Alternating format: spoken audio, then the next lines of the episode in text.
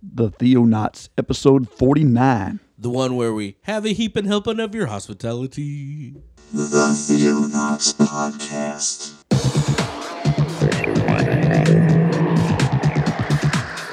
Christian news from around the globe. In the beginning, God created the heaven and the earth.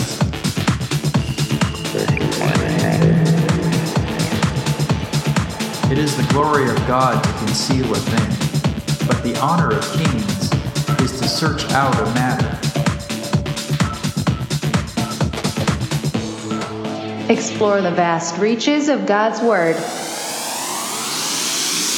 Hello, all you Theo communers out there.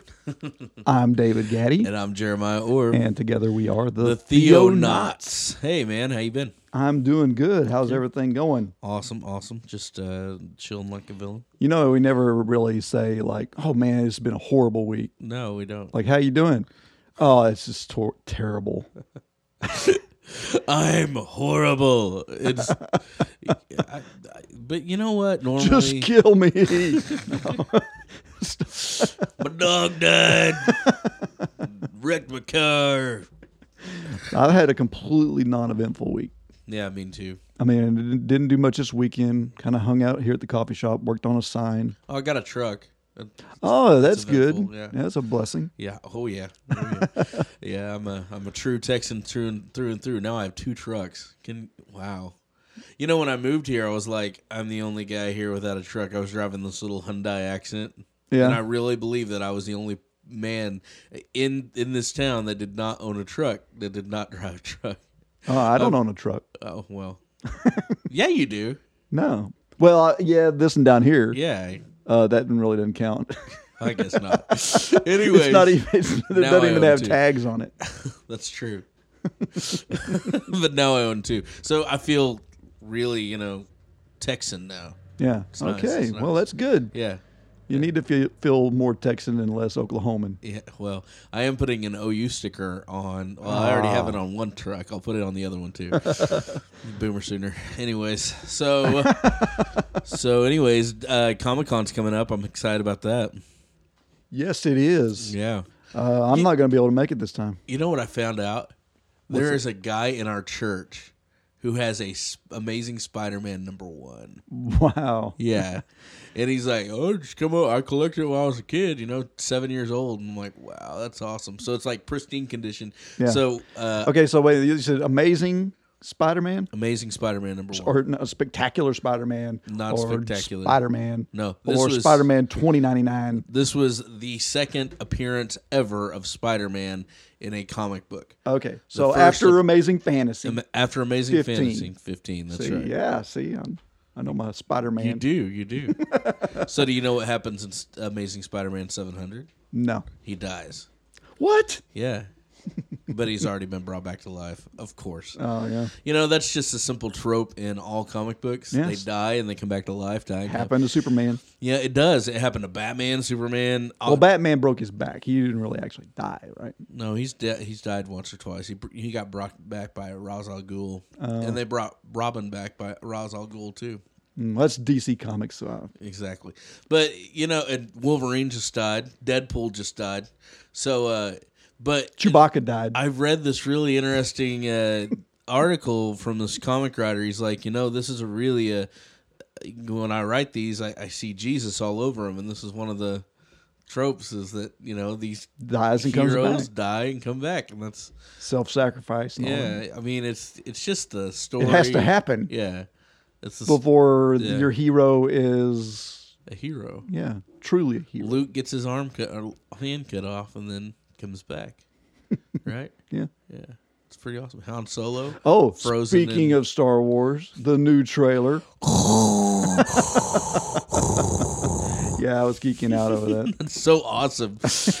My favorite though is watching Matthew McConaughey's reaction. Did you see that? It was Yeah, so funny. clips from Interstellar. Yeah, Like, put it together. He's like, he crying and all this. So great. yeah, Anyways. that's cool. Yeah, so that's what we have to talk about. You want to find out what's in the news? I do. And now, the news. First up, why don't we do the Tebow? Yes. Did you hear about this? No, go ahead. He uh, he just got picked up by the Philadelphia Eagles. really? Yeah, after a year of hiatus, not playing football, uh, the Philadelphia Eagles are like, "Hey, we'll take you." So now he's in an Eagles uniform. He's like the third or fourth uh, string quarterback. Wow. Yeah, and so he's excited about that. You know, he went on uh, ESPN for a while and all that. Yeah. but he's he's so famous. He trademarked his, uh, you know, His pose. yeah, the Tebow, which is the kneeling down and praying. He's like, it's the greatest thing ever. So, anyways, so uh, yeah, he's expected to uh, at least play a couple games. Preseason will be fun for him at least, but he's only signed on for one year contract, so we'll see what happens. But I doubt, um, I doubt much will happen with him. But you know what? It's good for him. Good, good job, Tim. Yeah. he, he's a solid Christian guy. He's never backed down from his faith. He's Yeah. always made his faith and public. you would think you, with all the bad press, you know, he either he would shut up or something, but Right. but he has stuck to his guns. You know, really, when you think about it, if anybody could be quote unquote persecuted in in America today for being a Christian, Yeah. he would be right up there because man, he has really gotten a lot of flack for what he believes and what he does. Yeah. Anytime the media gets a hold of it and starts tearing you apart, that's pretty hard. Yeah, you imagine, but he's a good guy, so I'm I'm glad for him. Uh, uh, that's pretty awesome. Uh, Tennessee Senate kills the bill to make the Bible the state official book. Oh, of course. Can't Yeah. have that. No, they uh, Let's make it the Quran. right. They wanted Tennessee uh, put a bill in place to have the Bible become the the uh, the state book. The Tennessee Senate voted twenty two Why do we need a state book anyway? I I don't know. What you got a state flower. I don't know. What is it with all that? Have you ever really thought about that? Well, we have. I mean, the sunflower do is really important to need- Kansas. Do we need state flowers and state birds and state all this stuff? Well, okay. Uh, here's my argument for it, though. You're driving in the car and you look in the ditch, and what do you see? Blue bonnets. And Right, It makes you right. think of the great state of Texas, right? And when, for me, being somebody who's traveled abroad, like I've, you know, I've lived in different states all over Yeah. the United States. That's traveling abroad. For me, it is traveling out of state. I I, Um, I got what you meant. when I was 18, I packed up and I left, and I didn't look back until you know I, I actually haven't lived back in Kansas. But every time I hit Kansas Mm-hmm. Not in Kansas anymore. and I see those sunflowers, my heart does a little skip and a jump. I'm back in my home home state. Yeah. It's nice, and I believe we're home, Chewy. Yeah, exactly. We're home, Chewy. That's my Chewy voice. Anyways, so yeah, I that's the reason. You know, I see a buffalo and I think Kansas. I see a scissor tail and I think Oklahoma. really, you Yeah. think that? Yeah. I don't know. I didn't even know a scissor tail had anything to do with Oklahoma. It's the state bird. I shot Oh, one whenever I was eight, and my dad got Well, think- all on me. See, I think Texas. I think we're the mockingbird. Is that the state bird? That would make sense. I have no idea. Because we were going to mock you. Exactly. We're Texas. You ain't Texas. Anyways, Hey, we got our republic. We don't need all that other stuff. that's stuff. right. That's right. We could be totally independent if we want to. Somebody told me, we, you know, Texas. We actually fought for our independence. What did y'all do? Nothing. who was it that told me Texas? Meredith. Meredith told me Texas had the only uh was the only state that had their own power grid. Every other state shared the power grids, so we could be totally independent. okay, That's awesome. no, I'm joking. I'm playing with you, Meredith. Don't chill out. Yeah. All me. our New York listeners are totally bored at this point. Oh yeah, they're like, why are you talking about Texas? Knock it off. Okay, anyway, so uh, yeah, so Tennessee. Going back to the news. Okay. Wow, that took a really left turn. Tennessee uh, voted twenty-two to nine to send the bill seeking to make the Bible the official book of the state to a committee, a move that will effectively kill the proposal that was passed by the local House of Representatives. So, sorry, Tennessee, your state book is not the Bible. Yeah. Sad day, sad day. And uh, I got one more uh, report. This is from Relevant Magazine, and this is a, a really good article. America is not the future of the church, is the article Okay. what it says. Um, based on research, um, in 1900, Europe and North America housed 82% of Christians worldwide. By 2010, just 38% of professed Christians uh, live on these two continents, and that's declining. Uh, by 2050, that projected figure is a mere 27%. Wow. 27% of Christians in America and Europe. Where Well, is that ascribed to uh, the Christian population declining in the western in these western continents, or is it uh, that it's increasing in third world countries and that sort of thing? Uh, I think both. I really do. Uh, there's a lot of uh, in the last, like the last polls we did. th there's a ton of nuns, or uh, in other words, I have no no religion, none religion, or Nuns. not particularly looking nuns. Say a lot. I Of was nuns. thinking Catholics. I was like, what? I was like, man, everyone's being nuns. each suc- it says each nice nice hey stay on target okay, Okay. each i'm joking nuts. each successive generation is increasingly unchurched and half of our congregations aren't growing at all only 20% of us are sitting in a pew on any given Joshua Sunday. was the son of a nun. He was he was that's right did you hear me Yeah. 20% of us are sitting in the pew on any given Sunday that's horrible Yes. that's terrible Yes. so the question is then where is the the hub of christianity and you you said it right actually the global south Mm-hmm. uh, is the hub now uh south uh South Af- America? uh asia africa and latin america south america Mm. yeah so yeah th- those those countries are booming man Right. a lot of christian converts uh so it's kind of scary but you know what Well, is it scary that the whole world is starting to hear the gospel? I mean, it's scary for us because we're all about us, but Yeah. you know, one of the things I, I like about this article, he makes these statements about why, and one of the things, our intra-church arguments aren't actually that important.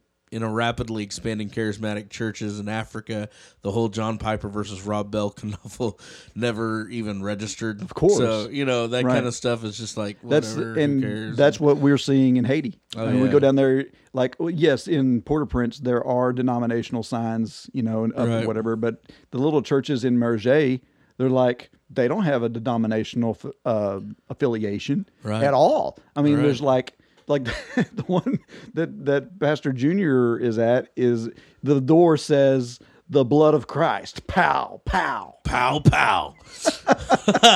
like yeah. Woo! Blood of Christ. Pow. I mean, there is power in that blood, so Yes. that's awesome, man. Praise the Lord for that. So, you know, in a lot of ways, Christianity is re authenticating itself, mm-hmm. which is really cool Interesting. and really sad for us here. But you know what? We are a mission field now. So that's what we got to do. As it should be. yeah, absolutely. So, you know, that's pretty much what I got in the news. All right then.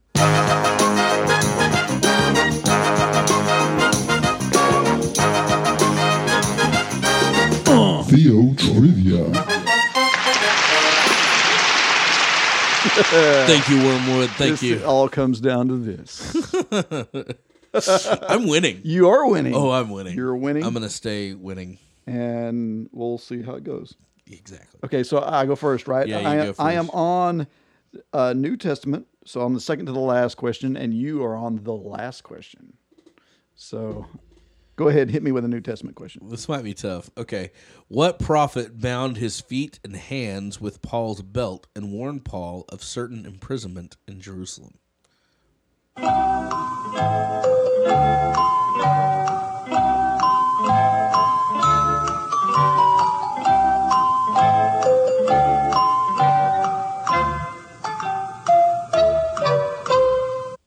Okay, I've got to think about this one still. Okay, he bound Paul's with a he bound Paul with a belt, Let me right? yeah, let me see that again. Um no, he bound his feet and hands Okay. with Paul's belt Okay, and warned Paul of a certain imprisonment in Jerusalem uh, okay. Um, or impending imprisonment. I I'm- I didn't even remember this story. It's kind of uh, weird. I'm guessing. so obscure. I'm guessing Timothy. Nope. Ah, Agabus. Agabus. In Okay. Acts 2, or no, Acts 21, 10 through 11. Okay, gotcha. I don't even know what that's referring to. I've never. You know, I have to go back and read that. Yeah. So yeah, I know that when he left Ephesus, they were all like bummed. Don't go to Jerusalem. Don't go to Right, you're Jerusalem. gonna get- And I don't know that that may be where this is happening because it was the last he was just going to see those brothers. Right. And they like cried and and they had this big whoop de doo whenever he left. Right. And it was all about they all knew he was going to get arrested in Jerusalem. Right. And so I figured that probably is the time frame of that. So, and I knew Timothy was in in Ephesus. So, okay, so I am on. you are on words. It's the last one, and it's basically uh, the, these questions usually dwell around filling in the blank or something like that. Right. And and it's all King James language. Awesome. Awesome. Because, you know, I memorized scripture in King James. Okay. Okay, so here we go. Uh, complete the following verse. The instruction of Jesus. Oh, come on. Go ye therefore and teach all nations. Oh, you want me? Yeah, go ahead. Baptizing them in the name of the Father, the Son, and the Holy Spirit, teaching them to observe all things. And lo, I'm with you always, even to the end of the age. Close enough. Oh, did I miss anything? Well, just some of the, like it was Holy Ghost, not Holy Spirit, but oh. it doesn't matter. King you got Jimmy. it. Woo! Yeah, you are the winner. Well, you know what? It's it's so. oh, give me a chance to tie. Oh yeah, yeah, yeah. We got to two. Oh, oh. So here we go. All right. Okay. Your new New Well, I, I, Testament. I can't have a chance to tie, but I can at least get it. oh, you're on. Yeah, your New Testament. yeah, I'm still right? New Testament. Oh. Fill in this blank. and the word was made blank and dwelt among us. Flesh. Yes. Okay. Nice, so nice. at least I, I got a gimme. yeah. Okay. Give me one more. Well, Okay. What do you want? You want to start back over? Yeah, let's Okay. do back over. see if you can lap me. yes. Okay. Old Testament. Absolutely. In which Old Testament book do we read the story about the dreams of Joseph? Genesis. yes. Woo! Genesis 37. I'm killing it, You are killing it. You must have got me the children's version today. Oh, no. Okay. well, let's move on. All right. Whoops.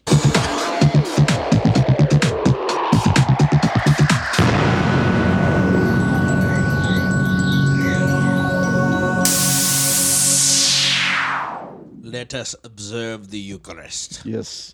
The love feast. Mm, the Yes. agape feast. the Lord's Supper. Yes. What else can we call it? Uh, communion. Communion. yes. Breaking of bread. Yeah. There is a Drinking lot. of blood. Wow, we Maybe tackled this topic because of questions that have popped up that we'll Right. we'll address in this Yes. podcast. But um, the thing that we keep that that we were like just going through is like, wow, how do you get all this in here? Oh my gosh. I was going through. Uh, there is so much to talk about in terms of the history There's just so much history. and yeah. how it's changed and all the regulations and ordinances that people have held to Yeah. transubstantiation uh, the body of christ does it become flesh and blood? I mean does it become grape juice and or wine and Right. i mean it, got all of this uh, there's so much It's that you like- could talk about. It's like opening up a chest and realizing it's bottomless. it's like okay we're going to talk about the lord's supper. Oh really?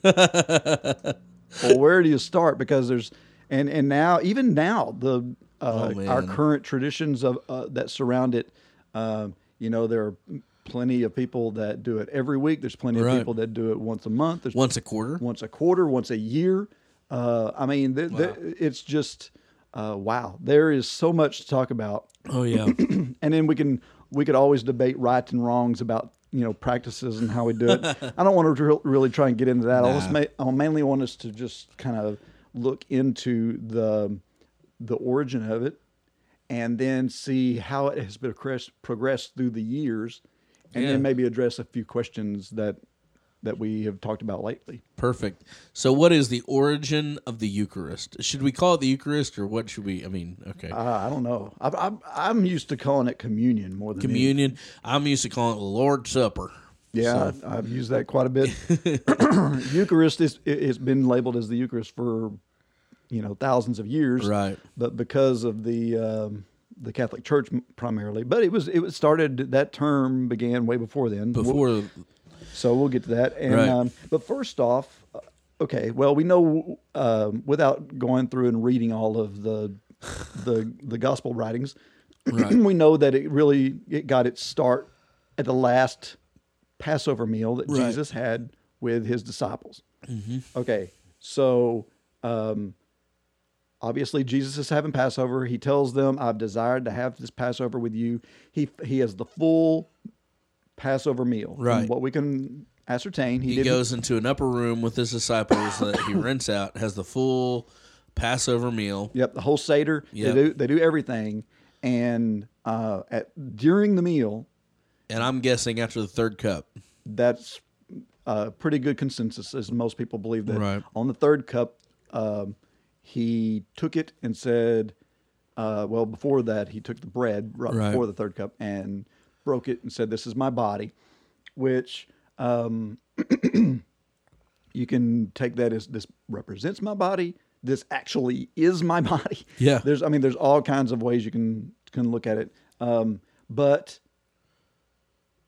you could also look at it like he was saying, "This has always been my body." Right. This this Passover bread, they've broke they've broke this bread every year for thousands of years since Moses.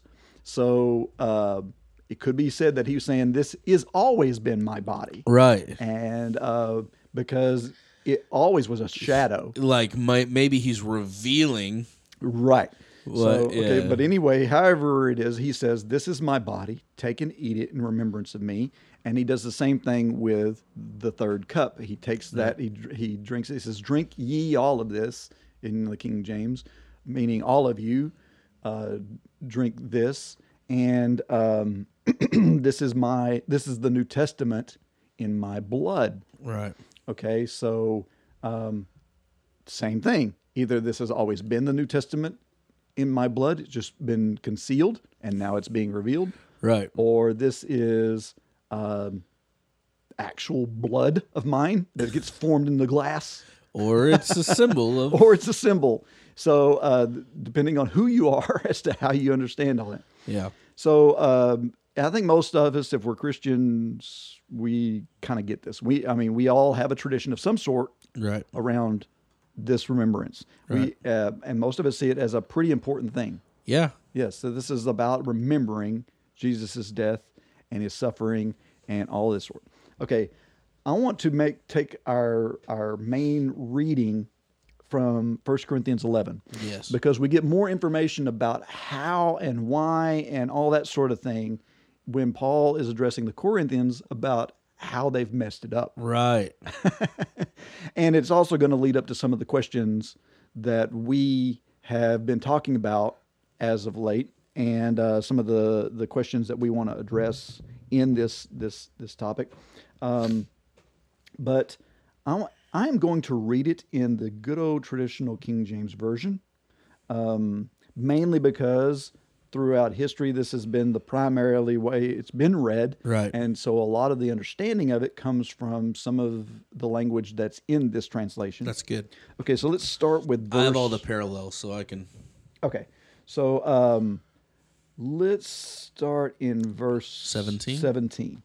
It says, Now in this that I declare unto you, I praise you not, that ye come together not for the better, but for the worst. For first of all, when ye come together in the church, I hear that there be divisions among you, and I partly believe it. For there must be also heresies among you, that they which are approved may be made manifest among you. When ye come together, therefore, into one place, this is not to eat the Lord's Supper. Hmm. For in eating, every one taketh before other his own supper, and one is hungry, and another is drunken. What? Have ye not houses to eat and drink in? Or despise ye the church of God, and shame them that have not? What shall I say unto you? Shall I praise you in this? I praise you not.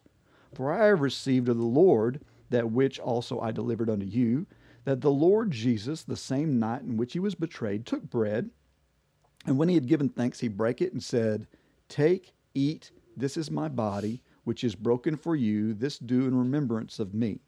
After the same manner, he also took the cup which he had supped, saying, This cup is the New Testament in my blood. This do ye as oft as ye drink it in remembrance of me. For as often as ye eat this bread and drink this cup, ye do show the Lord's death till he come. Wherefore, whosoever shall eat this bread and drink this cup of the Lord unworthily shall be guilty of the blood and our body and blood of the Lord. But let a man examine himself, and so let him eat of that bread and drink of that cup. For he that eateth and drinketh unworthily eateth and drinketh damnation to himself, not discerning the Lord's body. For this cause many are weak and sickly among you, and many sleep. For if we would judge ourselves, we should not be judged. But when we are judged, we are chastened of the Lord, and that we should be should not be condemned within the world. Wherefore, my brethren, when ye come together to eat, tarry one for another. And if any man hunger, let him eat at home, that ye come not together unto condemnation. And the rest will I set in order when I come. Okay, we didn't get um, part two because Right. we because we don't know what Paul told him whenever he got there. Right. but uh, this is in a nutshell. Uh, a lot of where doctrine around Exactly. the communion, Lord's Supper, all this comes from, Right. and many different understandings of this, especially that there near the bottom where it talks about eating and drinking uh, worthily and eating and drinking damnation to your soul and people being sick and dying because of it, um, and about not being condemned, tarrying one for another. Uh, if you're hungry, stay at home or whatever. There's all these all these things. right. So, before we get into all that, though, why don't we talk about the progression that this has had? Okay. Um, First thing, we, uh, if we look very early, most scholars tend to think that very, very early on, uh, this communion, this this Lord's Supper, was part of a bigger thing called agape feast right. love feast. And that um, uh, if we look in Acts 2, whenever they're first converting, it says they went from house to out- house breaking bread Yeah. and praying and and being with one another. And so this is kind of an indication that they may have been having communion uh, at that point Right. there are a lot of, of writings going way back. Uh, even even the New Testament in places uh, refers to um, these feasts. Right. It's kind of it's kind of uh, vague, but let me read a couple of them here. Uh, Second Peter two verse thirteen says uh, he's talking about um, false teachers coming in among you, but he says they are spots and blemishes, carousing in their own deceptions while they feast with you. Okay, so he uses this word Right. feasting. And in Jude uh, 12, verse 12, he's also talking about the same type of thing that you've got false people in the, Right. in the church. And he says, These are spots in your love feast while they feast with you without fear. Okay. Right. So um, here the word love feast is together. I mean, it's it, it's it's actually in there talking about this this communal um, meal, and um, it appears that if we read a lot of these um, writings from early Christians, we start to see that this was primarily what was happening. There was a a meal that would happen more than just once a week Right.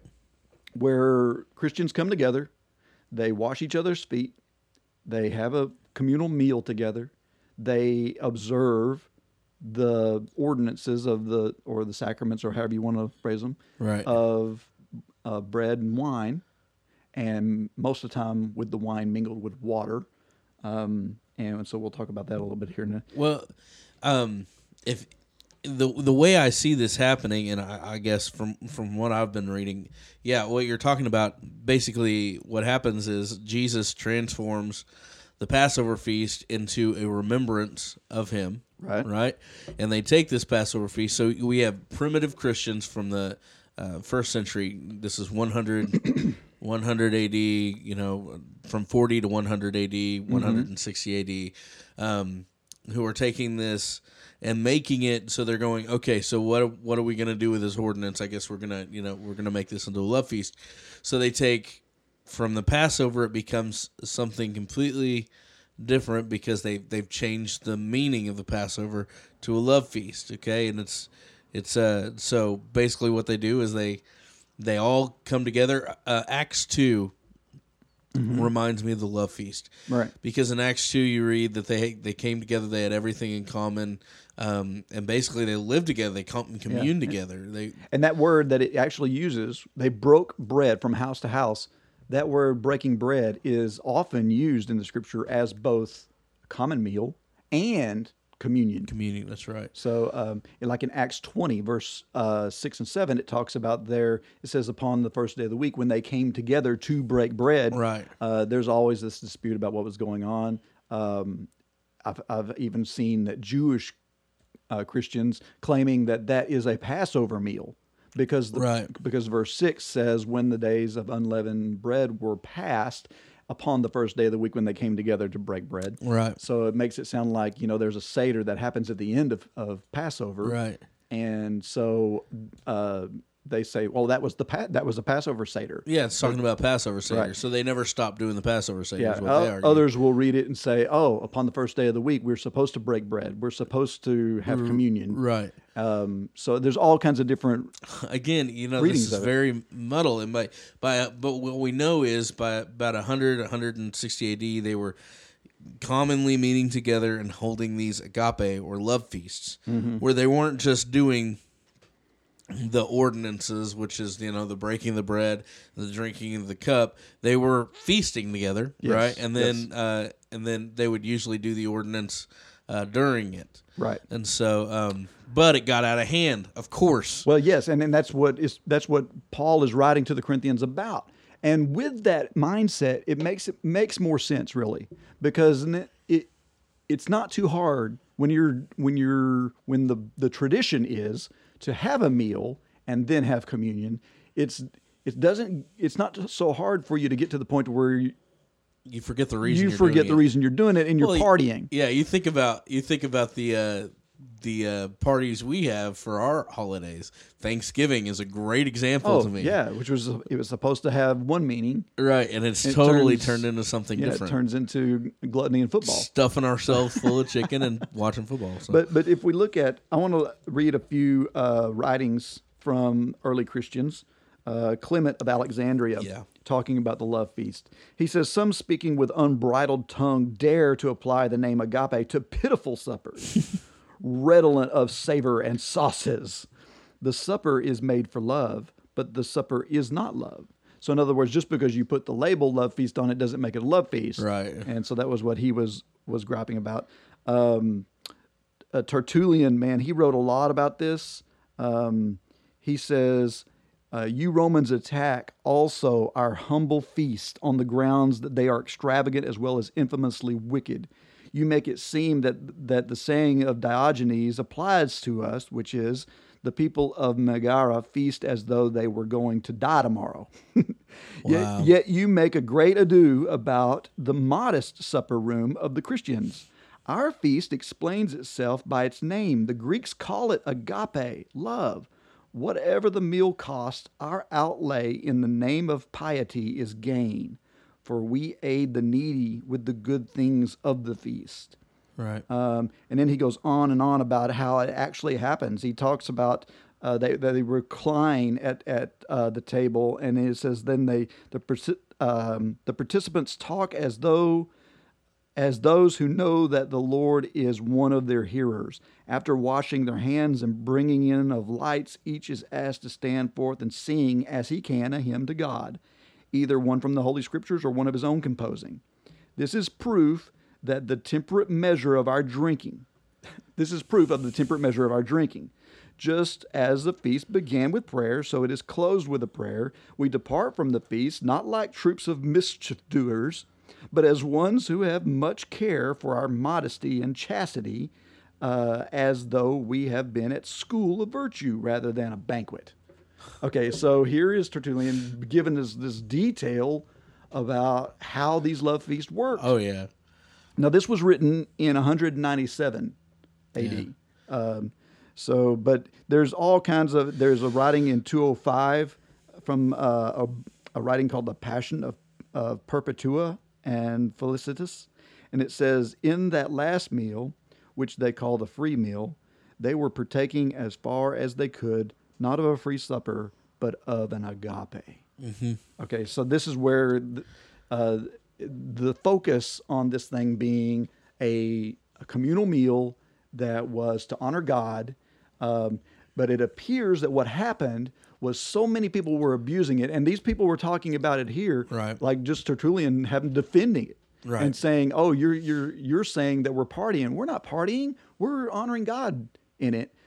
Apparently, this just became so much of a big deal that it stopped. Right. They stopped doing it. In fact, what they did was the, the early church fathers went, okay, we've got to we got to put a cap on this because all they're doing is partying. Um, so we're going to set boundaries or set laws for this ordinance to make sure it's done in the right way, quote unquote. Okay? Mm-hmm. Right, right. So it became this big legalistic thing.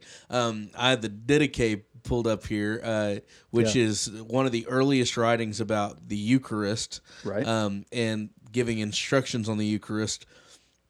And they give they devoted uh, the entire chapter. Not now the Didache uh, is an apocryphal or is a uh, what's it called a um, It's, it's one of the writings, of- Ante-Nicene of the- writing. Yeah, the Ante-Nicene fathers. So it's uh, it's around 200 uh, AD is when this is, and they attribute it to the teaching of the 12 apostles. Okay, Mm-hmm. so it starts out and it, it just basically is, is how to live the Christian life, and uh, uh, the second part of it is on the rituals. The first baptism. Well, well didache, didache means uh, teaching, teachings. doctrine. It's Right. the word Doctrine. in the scripture, one of the words in the scripture that the word doctrine comes from. Right.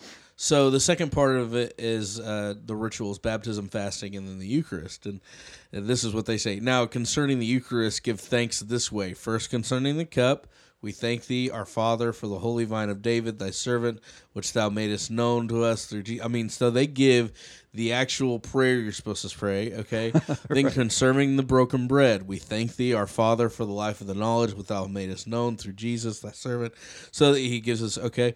Um, it basically describes uh, the full on ritual. Um, and and how how to do it. First, uh, the uh, the uh, uh, um, the bishop needs to be there, and the bishop's the one that hands it out to the deacons, and the deacons are the one that hand it out to the the general church, and, and it has to be done in this order. If it's not done in this order, it's taken wrongly, and uh, so you got to be careful. And so all this legalistic stuff. Well, popped up. you can see it moving from, and a lot of this, and uh, it, when you read the writings about the Eucharist in by these guys, you start to see they use this First Corinthians 11 passage that we read Right. as reason for moving it away from a common meal and moving it into a formal sacrament, Right. moving it into a, a ritual, Right. and um, so they use this stuff because Paul did say, "What do you not have houses to eat in? Exactly if you're hungry, eat at home."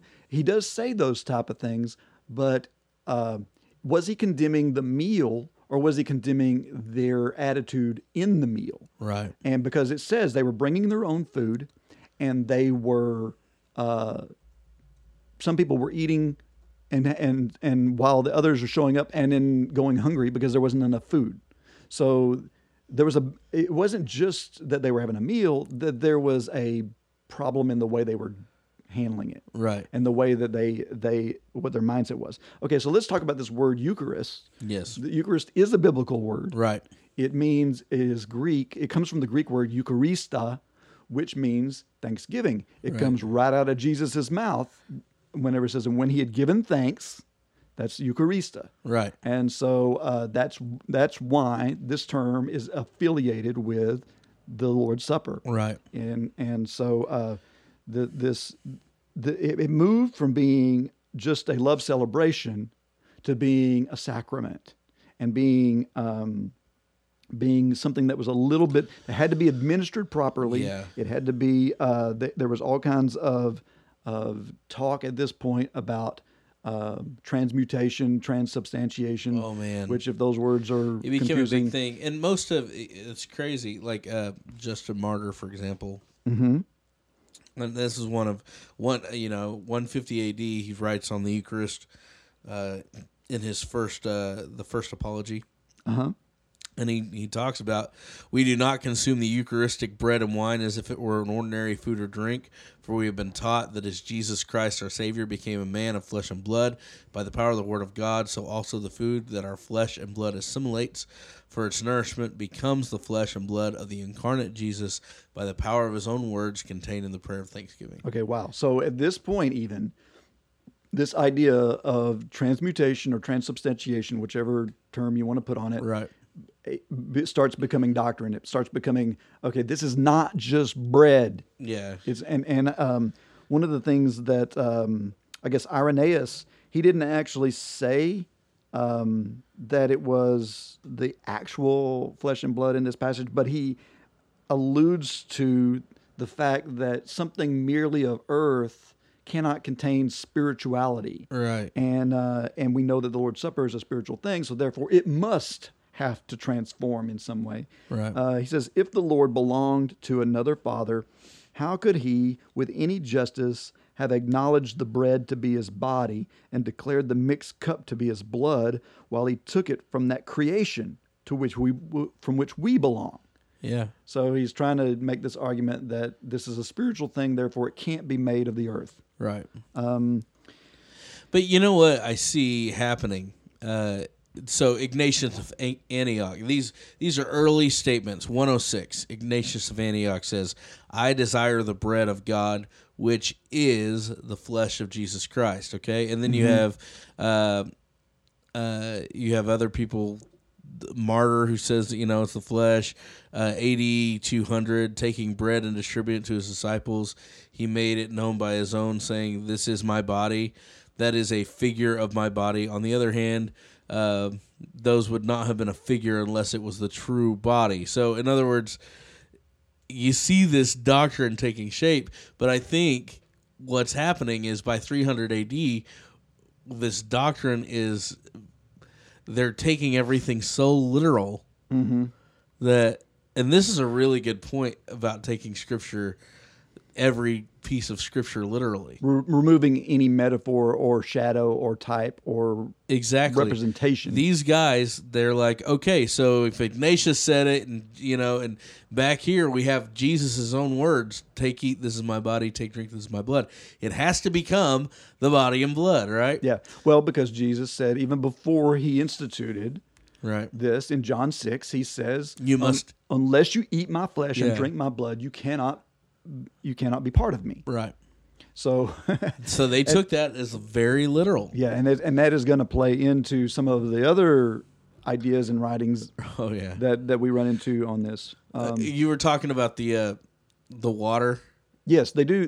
That was something that they also did. Yeah. that well they mixed water with the wine Right. this started becoming a regular practice for two reasons one it diluted the wine Right. so that you weren't like getting drunk on it or so much. Right. but but the second reason was because it more it, it mirrored the fact that when jesus side was pierced water and blood flew flowed out of it. Water is also a symbol of the spirit. So you have the spirit and the blood mingled together. Okay so it makes sense. I, I kind of see where they got it. I, it's just kind of weird that they introduced it because some of these writings you will see them say things like if jesus didn't actually say it or do it at the lord's supper on the last meal Right. we can't touch it or we can't do it but yet they're adding water to the wine. Um, Right. so but yeah, yeah here is a writing by clement of alexandria. This is in 195 ad he said to drink the blood of jesus is to become partaker of the lord's immortality as wine is blended with water, so is the Spirit with man, and the mixture of both, of the water and of the Word, is called Eucharist, renowned and glorious grace. Those who by faith partake of it are sanctified both in body and soul. yeah. Okay, so here's one thing that I see happening it's moving away from this do in remembrance of me, and it's moving into do this in order to have an immortal soul. Right. Yeah. St. Ambrose, I see something else. How is it that you assert that I received the body of Christ? Let us prove that it is not what nature made, but what the blessing consecrated, and the power of blessing is greater than that of nature, because by blessing, nature itself is changed. For that sacrament which you received is made what it is by the word of Christ. Okay, so in other words, it has to be, I have to partake of the body of Christ. That's what he said in John 6. When the minute you stop eating the sacrament, blam. Right. And You're so lost. if somebody was excommunicated from the church, and it was basically a, a death sentence. Yeah. Okay. right? Okay. Yeah. Check this out. This is uh, Cyprian, and he wrote this in 250 AD. And this is like, uh, I've got like three quotes by him, but it, they're so rich. I've got to read them. Yeah. okay. So listen. He says, uh, returning. He's talking about people who are hypocritical. He says, returning from the altars of the devil, they draw near to the holy place of the Lord, with jaws still breathing from their crime. They intrude on the body of the Lord. All these warnings are scorned and disdained. They do violence to the holy body and blood. wow. Okay, so th- what this is saying is if you're sinful, you can't partake of Right. this this body and blood because you're doing violence unto it. Yeah. This is kind of forgetting the point, and this is, we'll get into this a little bit more later. That that you know what, whether or not you were at the altar of the devil, whatever that meant, I'm sure that just meant sinful activities Yeah. in, in in this this context. Uh, with your jaws still breathing from your crime, um, if Whoa. if if uh, that we have all got those our jaws are breathing from our crimes every single minute of the day. That's right. I mean, we are filled with with sin. Yeah. all the time, and and we we want to relegate it to uh, certain activities. Well, I want to go back to 1 Corinthians 11 for a second, looking at that. Okay. If that's saying that, um, uh, 1 Corinthians 11, and really right after he gives the instruction about the Lord's Supper, and then he talks about taking it in a worthy manner. yeah, Um, he says, if we properly evaluate, and this is the Holman, I like the Holman version of this, verse 31. Uh, the King James says, if we would judge ourselves, we should not be judged. right. Um, in verse 31 of the Holman, it says, if we were properly evaluating ourselves, we would not be judged. But when we are judged, we are disciplined by the Lord so that we may not be condemned with the w- world. When you properly evaluate yourself, what do you come up with? Your wantonness. Exactly. Your your That's the whole point. Yeah, you need to come to a place where you're. But, but before we dive too much more into that, Okay, sorry. let, let's let, because I do want to get to. There's a lot that we can talk about on that whole thing. Yeah. Um, let's talk about. Uh, I want to read a couple more things that are in this mindset. Sure. Because it gets crazier. Um, Cyprian said, He says that whoever will eat of his bread will live forever. So it is clear that those who partake of his body and receive the Eucharist by the rite of communion are living. On the other hand, we must fear and pray lest anyone who is separate from Christ's body, being barred from communion, should remain at a distance from salvation. Hmm. For he himself warns and says, Unless you eat of the flesh of the Son of Man and drink his blood, you have no life in you. Okay, so he Wow. quotes Jesus from John 6, and he's basically saying here so if I bar you from communion or whatever, then you're not going to be able to have Right. salvation anymore. Exactly. Um, it also says here, he says, um, he says the hand must not be spotted with the sword and blood, not after the Eucharist is carried in. So, I mean, there's there's this on and on and on. Right. And it becomes more and more legalistic, and it becomes more and more just about the fact that you eat this food and it turns into the body and blood of Right. Jesus Christ. And not only that, but then it becomes okay. So there has to be an order. So, uh, like um, martyr, uh, martyr says, Justin Martyr. yeah. Uh, so the president, or, or Oh yeah, yeah. yeah, the president has to take it, uh, and then he Which I would think is referring to an elder. Yeah, the elder. Where did I just Or a bishop. that. Oh, I miss it. Okay. We hold communion assembly on Sunday because it is the first day of the week, the day in which God put darkness and chaos and flight and created the world. And because on that same day, okay, so they have to take it on Sunday. They ho- they have it uh, in common, and then, uh, oh gosh, where does it say that? I missed it. Well, I have a, a quote here by him. It says, "Having ended the prayers, we greet one another with a kiss. That there is brought to the president of the brethren There it is. Bread that's what I was looking and a cup of wine mixed with water. He, Right. he takes them and gives pra- uh, gives praise and glory to the Father of the universe. And when the president has given thanks, all of the people who have expressed their assent Say those whom we call deacons give to each of those present the bread and wine mixed with water, over which the thanksgiving was pronounced to partake of. And they carry away a portion to those who are absent. And this food is called among us the Eucharist. And no one is allowed to partake of it but the one who believes the things which we teach are true, and who has been washed with washing that is from the remission of sins and unto regeneration, and who is living as Christ has commanded. So um, this also gets into what we'll talk about here in a minute about open and closed communion, open because he talks talks about that too. Sure. So we start to see here this this type of practice continued on through the Catholic uh, practice, and up until the time of when Martin Luther and the ref, the reformers Right. uh, stepped out and they started doing. Then, as the Protestant movement began to happen, Protestants began to move away some from this sacrament idea. And a lot of, of Protestant churches won't use the term Eucharist. They won't. They they now choose to use the word communion, Communion, or yep. Lord's Supper. Uh, the word sacrament is now rela replaced with the word ordinance. Right. You know, so now it's the more of a- significance there is sacrament was something that you must take in order to be saved. Ordinance is a commandment given by by Christ Right. to us.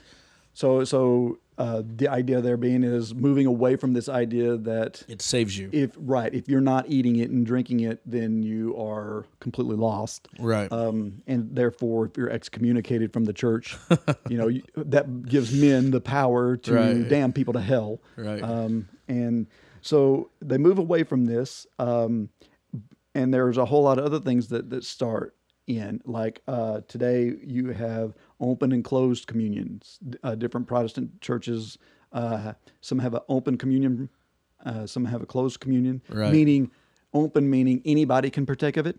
Uh, we're not picky. Right. Uh, we'll pass the plate to everybody. Uh, closed meaning unless you are on our membership roll or unless you Right. uh, have proof that you are who you say you are with Christ, we won't give you the right. the communion. Well, it had to be, you know, in uh, you had to be baptized. Mm-hmm. Number one, which was the washing of water. That's what we talked about. Uh, and the other thing, you have to be a believer in order to take communion. And uh, while I don't disagree with that at all, I think that's, I believe that's right.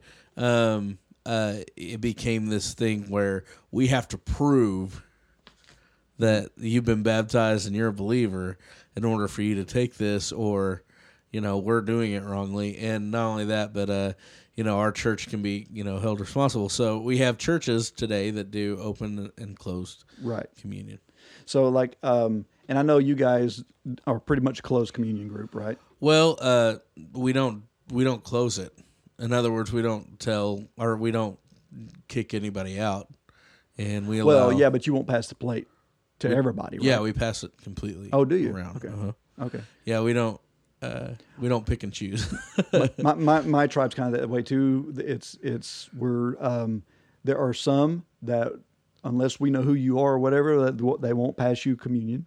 Uh, however, my particular congregation, it's just you walk in the door, we don't know who you are, we're gonna still pass the plate right in front of you. and it's on you Right, right. basically is what you know our pastor says he he gives the guidelines of first corinthians and says um, if you take it unworthily the first meaning of that is you must be saved. If you're if you're not a, a follower of jesus don't take it. That you don't believe in it and it's pointless right? Um, the other thing is, is you uh, um, you must uh, be uh, at peace with all your brothers here.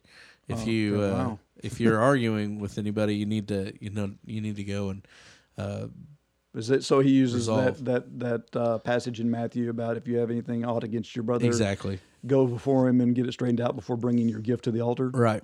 Okay. And so we we do that. We give a, a few minutes Mm-hmm. of contemplation, prayer, and then we pass it. And Okay. so, but yeah, we pass it to everybody. Okay. So let's talk about this whole. I have a great story about that real quick. Okay, go know? ahead. Okay. When I was a kid, Uh-huh. se- seven years old, seven, yeah.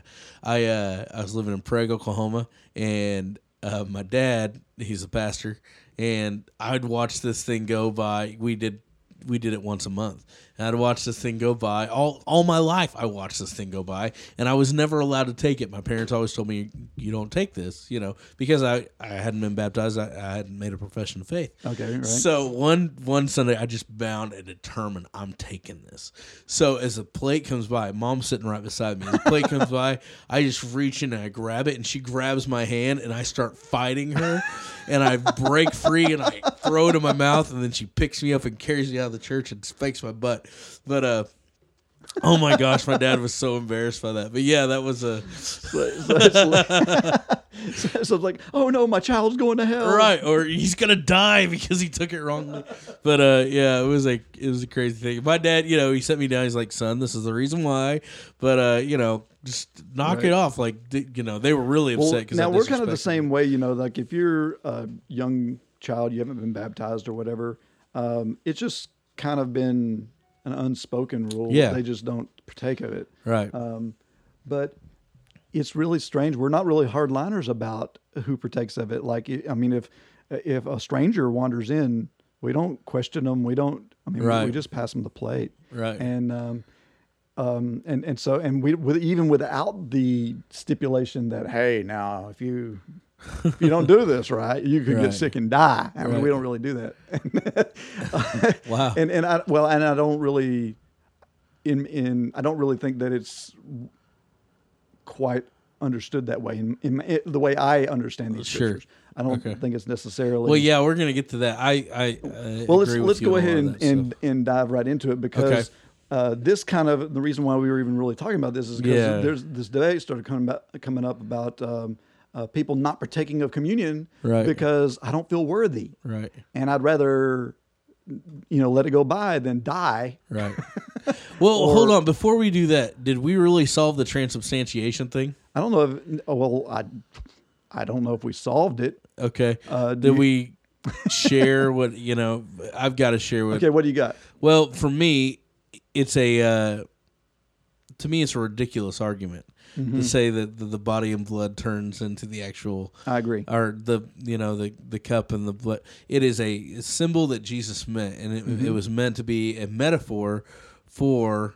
Uh, for the body and blood that was really sacrificed and covers us Right. for our sins, and that's that was his entire point. Yeah. So if you skip or you miss taking taking the uh, Lord's Supper or the communion or whatever you want to call it, you're not doomed to hell. Yeah. Uh, the truth is, is it's a it's a symbol that he wanted his disciples. bringing him into you. That's what it's really about. Yeah. It's about bringing him into you, his flesh and his blood. His these are things that cover us. These are things that Exactly. that that cleanse us from unrighteousness and give him give us his righteousness and all that sort of thing. So that's what he's talking about. He's not talking about the physical th- Right. thing here. Um, it's it's okay. Think about it in terms of the, why is no one saying, well, whenever you're baptized, that water actually turns into dirt because you're being baptized. I mean, you're, being dying. buried Yeah, you're buried. and you're Christ, being raised, back up. No one's saying that. So why are we saying that this communion turns into some sort of physical? And the only reason is, is it's a misunderstanding because it's a misunderstanding of metaphor, and Mm-hmm. we've got to as figure in speech uh, in general. when we when we read scripture we really need to to read it for for what it says not for uh you know so literal like that Mm-hmm. and this is an argument against the people who are like i believe in the literal word of god if it says it it's true Right. well okay so you really believe that let's do a scientific test here you know let's have a priest pray over the bread and the cup and then test its substance did it turn into flesh or blood Well, and well, besides that, I mean, there are all these passages that talk about we're covered by His wings, right? right Does, does that mean Jesus got feathers? no No. It, I mean, the, the, you have to use some common sense in Right. it. and um, and so I think, and of course, you know, this I'm not to to like downplay this. I mean, obviously. Uh, this mentality has existed for a couple thousand years. Well, before before the other mentality actually right. is so, crazy. so this yeah. mentality has been going around for, Right. and you know, and it's you know arrogant of me to say, oh, you've been wrong for a thousand years, I guess. But in my understanding, I believe it was wrong. Sure. And um, so I, I do think that Jesus is is uh, talking about this is a memorial. yes. I mean, it's just like a statue of Abraham Lincoln there on the Lincoln Memorial. Right. That's not really Right. Abraham Lincoln's bones and whatever Right. stretched out to be that big. I mean, this is a memorial, Exactly. and and so uh, it is a visual and physical representation of a spiritual thing. right. And um, And I believe anybody can do it at any time. That's another thing I, I argue against the the whole ritualisticness of Yeah. it. You know, I don't need a bishop to pray over my my sacrament or whatever Right, it is. right. I can take it in remembrance of Christ anytime, and that's what I do. You know, uh, we. Uh, as a youth group have, have taken the Lord's Supper together Mm-hmm. for communion, you know, just to, to be together and, and to remember what Christ has but done it's funny us. the way people think about that sort of thing. I mean, it's just like one time I remember we were at a youth, uh, well, we were at a, a, a big meeting and there was a bunch of, of kids around and we had this one lady wanted to be baptized, right? So Yeah. We were like, okay, we were staying, we were all staying at this motel. So we went out and they had the pool locked. And so we asked the lady at the desk, can we unlock the pool? We want to baptize this lady. She was like, you do realize that that's not holy water. I'm like, um, yeah, but it's going to cleanse her just as much as holy water would. well, even with uh, baptism, I was reading uh, the the the Didache. Mm-hmm. They had rules on that. Uh, first off, it, it must be running water. That was their argument. Yes. it had to be There, are, running there water are people that still hold to that, by the way. in the river. Mm-hmm. Uh, if it's not running water, the Didache says if that's you can't find that, it needs to be cold water. But if you can't find cold water, lukewarm, I guess will do. It's basically what the Didache says.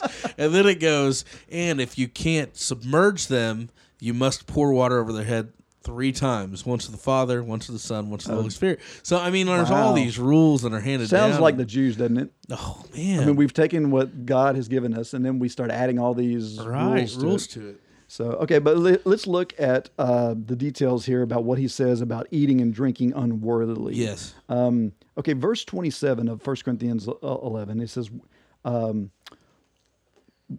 well, first off, let's go to verse 26. For as often as you eat this bread and drink this cup, you proclaim the Lord's death until he comes. I'm reading in the ESV now. Okay. Okay. Whoever therefore eats the bread and drinks the cup of the Lord in an unworthy manner hmm. will be guilty concerning the body and blood of the Lord. Yeah. Okay. Given the context of what these people were doing, okay, it's not about the fact that they were in sin or that they had sin in their lives or any, it was not wasn't about them having to consecrate themselves in some way in order to be clean enough or worthy enough in order to take the, the this this memorial. It's about the manner being worthily worthy of God. So not you personally, but the manner in which you partake of it needs to be something that is honoring to God. Right. It says you proclaim you're proclaiming the Lord's death until he comes. So that doesn't mean you're filling your gut and getting drunk. Right. That means that you are taking this in memorial. Yeah. And so you're doing it with him in mind. Right. And so it, I think we overthink this. We're and and even we could even take this further down when it talks about you know if you do if you don't do it. Okay, well, it even says right there in verse 29 For if anyone who eats and drinks without discerning the body hmm. eats and drinks judgment on himself. So, in other words, if you're taking something and you're saying, This is the body and blood of Jesus, so you're claiming this is a communion I'm taking of, Right. but I'm going to get fat and drunk off of it Yeah. then I'm not discerning, I'm not honoring, I'm not remembering Right. the sacrifice, I'm not doing any of those things. Um, then that's when I, the ju- I'm drinking judgment upon myself because Right. I am blaspheming. Oh yeah, it's a very it's a very big thing because basically what you're doing is you're taking something that is precious and rubbing it in the dirt and going, Yeah. this is worth, you know, this, you know, I'm going I'm, I'm going to use it use to it- sin Exactly. instead of You know, Romans, when Paul says, are we to continue sinning so that grace may abound? Certainly not. And this is exactly what he's talking about here. Mm-hmm. Mm-hmm. You know, is we're using the Lord's Supper as a condition to be gluttonous and fat and, and horrible, you know, and so yeah, and that's what he's talking about. Yeah. So here's the question: Is he talking about if you told a lie, uh, and then you go to church and you're like, "Oh, did I repent of my sin before I take the Lord's Supper?" Because there is this thought out there yeah, yeah, prevailing that if you have been sinning a lot and you haven't gone to the Lord yet, gone, forgive me of this one and this one and this one and this one, and mm-hmm. listed them out, then you're unworthy to take the Lord's Supper. And so when it comes by, you better not take it, mister, or, you know, you're going to be drinking condemnation on yourself. yeah. Well, I think that does, in honestly, that does more dishonor to Christ than it does honor. Exactly. Because it, what we're saying is that I have to be clean of my own works before I can come unto Christ. In other words, I'm not leaning on Christ to clean me. I am going to do so through prayer or whatever. So, or, or penance, or Right. I, I know as we were, I was as I was reading some of this uh, back whenever the Eucharist was being legislated a certain way. One of the things that, that uh, I believe was Justin Martyr also was talking about. No, it was Cyprian was talking about how you have to go through penance and you have to go to confession and you have to because you have to cleanse yourself Right. before you can partake of this. Yeah. And uh, the thing is, you can't cleanse yourself. No. And even when even if you're in prayer for forgiveness of of, of things or whatever, the minute you say amen, you you're back in sinfulness. Exactly. Because uh, er, there are so many sinful thoughts. There are so many Okay, if if I if I prayed to to God and say, "Hey, forgive me for not loving my brother more." Or forgive me, I mean these are sins, right? Forgive me for um for being uh, a gossip or for not feeding the hungry or whatever. The minute I say amen, ha- i- i- are the hungry fed? No. No. This isn't this is sins of omission cannot be you're still in the sin of omission even when you say Right. even when you're done getting quote unquote forgiven like it happens at a one-time event. Right. Well, my argument is this. Uh, okay, so if you if you're really believing that uh, uh, that you're not forgiven, or if you really believe that you're taking unworthily because you're in sin, think about this. When did Christ uh, forgive your sins? He died once for all, past, present, future. He died for all your sins. You don't have to continually, and this is another argument, you don't have to continually go, oh, I've got to confess this sin and this and this Yeah. and this one, or when Like I die, I won't go to heaven. You build up all this sin and then you dump it out and then you build it all Right. up and you Well, that it out. is- that means if you die anywhere other than prayer, you're going to hell. Exactly, and so that that's not what that is. And so whenever we look take that and apply it to the Lord's Supper, why is it that we think that it changes all of a sudden and we have to repent before we take the Lord's Supper? Yeah. And I think that the verses that solve it really are 31 and 32 of this chapter when he says, If we properly evaluate ourselves, we would not be judged. Mm-hmm. But when we are judged, we are disciplined by the Lord so that we may not be contemned with the world. The point of that is this when we look at ourselves and realize how dirty we are, mm-hmm. We won't be that judged. he actually is the one who makes us worthy exactly of the body. and that's the whole reason we take it is Mm-hmm. to commemorate the fact that he has made us worthy Yeah. So that's why, it, and once again, look at the wording here. It doesn't say that he whoever partakes of it and is unworthy. It doesn't say that. It says whoever doesn't partake of it in a worthy Manner. manner. Right. It's not you who has to be completely cleansed and clean and penitent and No. all that. It's it's your it's your mindset that has to be. right It's your intentions Yeah. that need to be. so get in the right mindset before you take it focus on on christ is what what paul is trying to say throughout this entire thing Right. he's saying you guys are not with your agape feast with your party with Mm-hmm. your gluttonous party you are not focusing on Christ. Yeah. You need to focus on Christ. That's the point Most important thing that Jesus said in the whole thing was this do in remembrance of me. of me. yeah.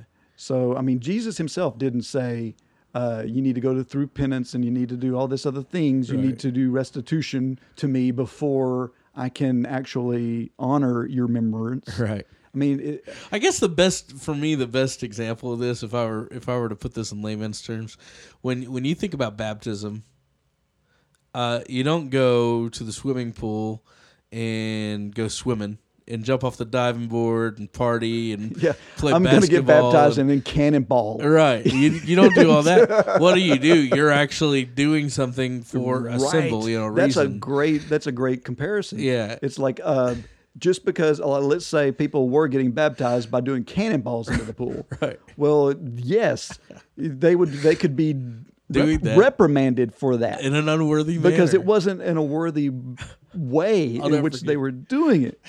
I baptized a kid one time, and he frog swam out of the baptistry. It was really fun. It was just cracked me up.